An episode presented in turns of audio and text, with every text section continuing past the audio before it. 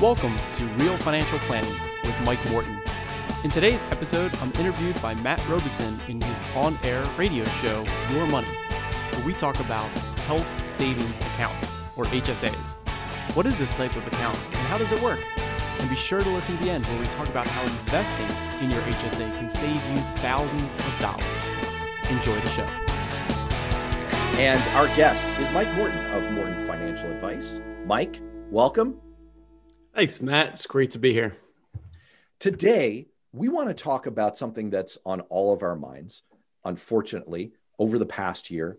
How do you save and prepare for health expenses? So, we want to talk about health savings accounts, how we use them, what they're good for, how you should think about them. And to get into it, Mike, what is a health savings account? Thanks, Matt. It's a great topic. The health savings account is a tremendous tool for consumers. It's a pretty recent change in legislation over the last few years. And I absolutely love HSAs, health savings accounts, or HSAs. And we'll get into the benefits of why they're so great for consumers. But let's start with the basics as always. A health savings account, or HSA, is an account. All right. So it's an account just like your checking or savings or brokerage account. It's an account that you own in your name. So that's just important to realize that it's an account that could have money in it, and it is an account that is owned by an individual. Now, just like other accounts, it has certain benefits and limitations. And so we'll talk about those. But the first thing is that the HSAs are always paired with a high deductible health plan. You can't have an HSA, or you can have an HSA, but you can no longer contribute to it unless you have a high deductible health plan. And so that's why you hear those often paired together. And of course, there are limitations of how you can use these because there are certain benefits as well. Uh, so the IRS has got limitations and benefits about how you can put in money, how the money can be used coming out the, the other side. So we'll get into all those details. But the first setup is really understanding that it's an account that you own. I see. Okay. I want to hear about all the benefits, but let's just talk mechanics for a second.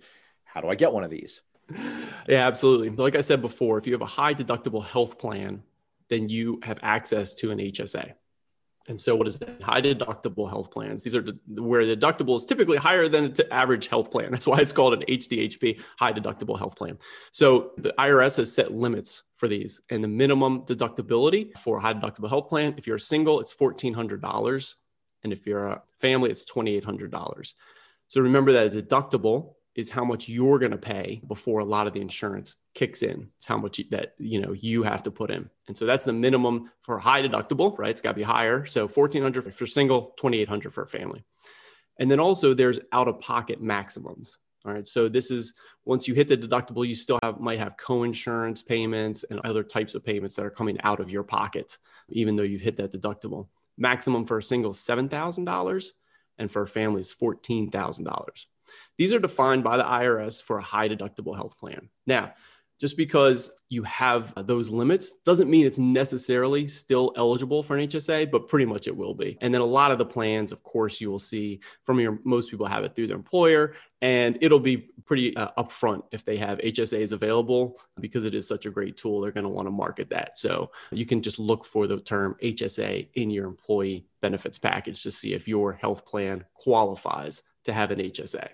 I see. Yeah, the first thing I could do if I'm interested in this is just check out my own plan, see what those numbers are, see if what the deductibles and the out of pockets are, refer back to those guidelines yeah. that you referred to.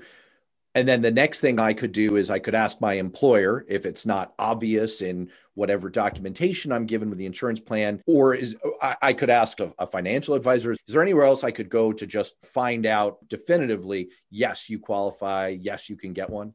Yeah, your plan documents will definitely have that. So either through your employer, the benefits package, like I said, they're going to highlight if it comes with an HSA, typically, most likely they will. If you purchase it individually, a lot of them say HDHP, that's the high deductible health plan, plus HSA. They're going to reference HSAs in there.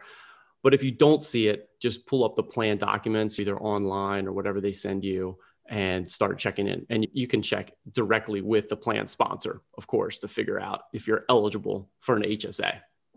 Got it. All right. So let's assume I've got it. I have an account, it's a health savings account.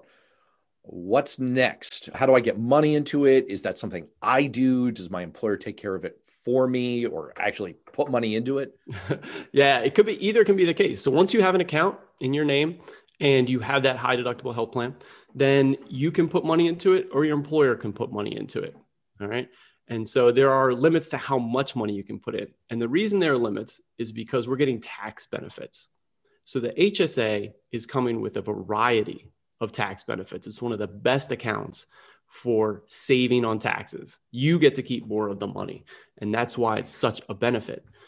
However, of course, the IRS is going to limit how much you can take advantage of this. Just like your individual retirement accounts, your IRAs, you can only put in a certain amount of money. You can't just shelter hundreds of thousands of dollars a year. The IRS has limits to how much you're allowed to use these accounts. So the limits for individual, you can put in $3,600 in one year, 3,600, or for a family, it's double that, $7,200. You can contribute that amount, 3,600 or 7,200 for the t- year 2021. Now, where does the money come from? Is it out of my pocket, out of the employer's? It could be either. The employer could put in the whole amount, and that would be great. I like that job. Or they might just put in some or even none. They might just offer it and say, but we're not going to contribute to it. Most employers do some, I would say. A lot of employers do some because that's a benefit. They're saving on premiums with these high deductible plans. And so they give back a thousand or a couple thousand bucks and put in the HSA for you. So they might do some. You can do the rest. So that's important to know that whatever your employer is doing, you're allowed to put in up to that maximum just out of your pocket from your savings account, from your paycheck each pay period, or even at the end of the year, just like an IRA, you could top it up at the end of the year or even in the first quarter of the following year to top up that HSA, those contributions. I see. So it sounds like it's a good thing now that you've teased us with the amount of benefit that you get out of this. It sounds like it's a really good thing if you've got one of these accounts to keep an eye on how much might be coming from your employer and how much headroom you have to go before you hit those caps to make sure you're taking maximum advantage of the benefits. That's exactly right. If you have the capacity for maximizing these accounts, you definitely want to do that. Because just imagine when you go and spend the money, which we're going to talk about, how do you spend this money? It is uh, for medical expenses, right? Obviously, this is for a health savings account. So it's for health expenses. When you pull that money out, you're saving the tax on the input, right? So if you put in 7,000 and you spent all 7,000 on medical expenses, you just saved whatever tax bracket you're in the 24% tax bracket and you put in 7,000 Okay, you just saved over fifteen hundred, almost two thousand dollars off the top, and so that's why, yeah, you want to use these accounts because you are saving twenty four cents on the dollar for every dollar that you're putting in that you will use towards health expenses. Wow, so it's it's almost like getting a uh, free bonus. If you're, uh, yep. let me put it another way: if you are pretty confident that you are going to spend that amount on healthcare up to the cap, it, it's almost like if if you can possibly manage to front that money into the health savings account, you might as well because it's almost like getting cash back. It's yeah. it's it's almost getting like a, a, free MRI or whatever it is. Yeah. All your medical expenses are 25% off. If you're right. again in the 24%, you know, tax bracket or 22%, all your medical expenses are 22% off. And we'll talk about it in a minute here that even if you're not going to spend the 7,000 this year, you still want to put in that money because you're going to you're going to save it and you're going to save even more in the future. So these are tremendously useful accounts. So now you said before that you should think about them like accounts. Does that mean let's say I do put in the money this year, I don't use it immediately, does it just sit there? Am I earning interest on it? So these are an account and that's why I really try to drive that home at the start because you have to treat it like an account. You can just leave the money in there, just like your savings account. You might just get a 0.1%, right? We're not getting too much on savings accounts these days. So the money would sit there and maybe you would just keep up with the uh, cost. These accounts cost a little bit more than your savings account. We're all used to free checking and savings now. It costs me nothing to have just store 100 bucks at the bank. These ones might be five bucks a month. They do have some expenses. And so they pass that on to you. So the money can just sit there and get a little bit of interest. However, you can invest this money most all places that you have an HSA allow you to take that money, say you've grown it to a thousand dollars or a couple thousand or even seven thousand, and you can invest part of that money. You can invest it in stocks or bonds or different funds, up to some limits, of course. They usually have an amount of cash that you need to keep on hand. They usually want 500 or 1,000 or even 2,000 kept in cash. But if you have a balance above that, often you have the opportunity to invest that money. And again, that is a great way of using this account for the upcoming years. Now, just so I'm clear, you said that you have these caps per year. So what happens at the end of the year? Is this a use it or lose it situation? Does this evaporate and do I lose it if I haven't spent it at the end of the year? This is why I love these accounts so much more than the FSA, flexible savings account. People may be familiar with the FSAs.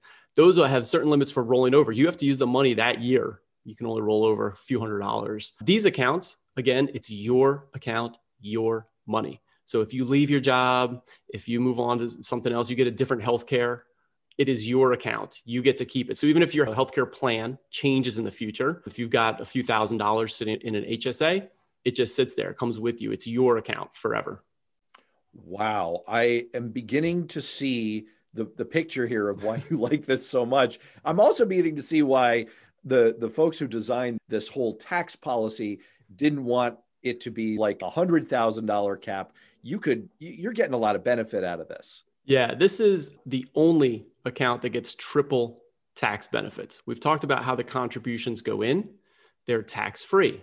So your contributions and, and the way that works is if the employer puts in all of it, it just never is going to show up on your paycheck or it'll show up and it won't be part of the taxable income. And if you put in money, say I put in all $7,000 for my family, $7,200, when I go and file my tax return, I take off the 7,200.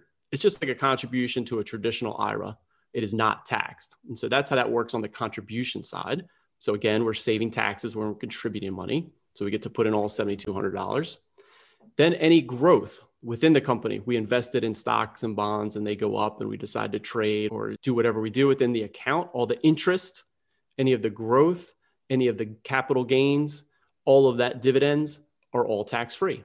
So again, just like your retirement accounts, it's all tax free within that account. So if it grows year to year, hopefully you put it in something that's that goes up steadily over time, then you get that all tax free.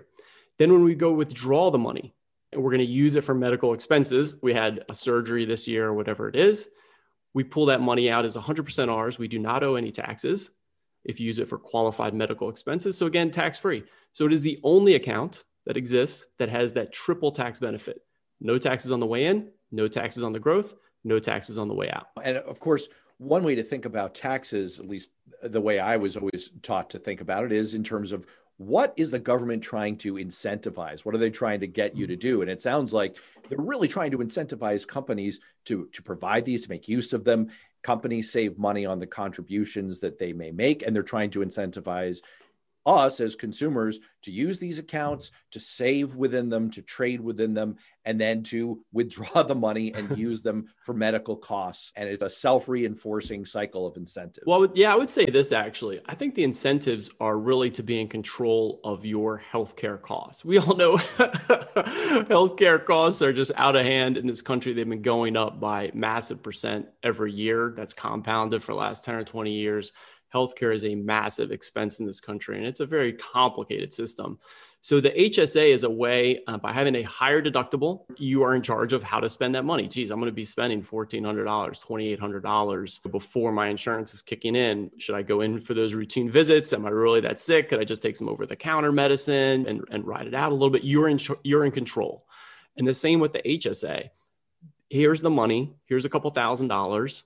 You decide how you want to spend that money best, how to spend it on your medical expenses, and what the best care for you is. And so it's putting the power in the consumer's hands to decide how to spend dollars in the medical system rather than the government just providing lots of free services and everybody could potentially use them. So it's just shifting that a little bit. And I think it's a really good um, shift. So let's talk about what we can use the money for. Let's say I go to the doctor in the hopefully we'll approach the time that we can do that regularly w- without concern. So let's say I have a copay and then my doctor prescribes something. So I've got to pick that up. Can I use the HSA for that kind of thing? Yeah, absolutely. So the umbrella of what you can use it, it's got to be qualified medical expense, but the umbrella is super big. All right. So eh, basically anything you would think of as, oh, this is related to the doctor experience and the medical and the prescription and the co-pays and the co-insurance is all covered. All right. So all of that stuff. And even there's a lot of other stuff that's covered as well. Lots of dental uh, work, lots of vision, eyeglasses, hearing aids, even physical therapy can be covered. It covers a lot that you can use this HSA. So if you're at all wondering, could I use it for this?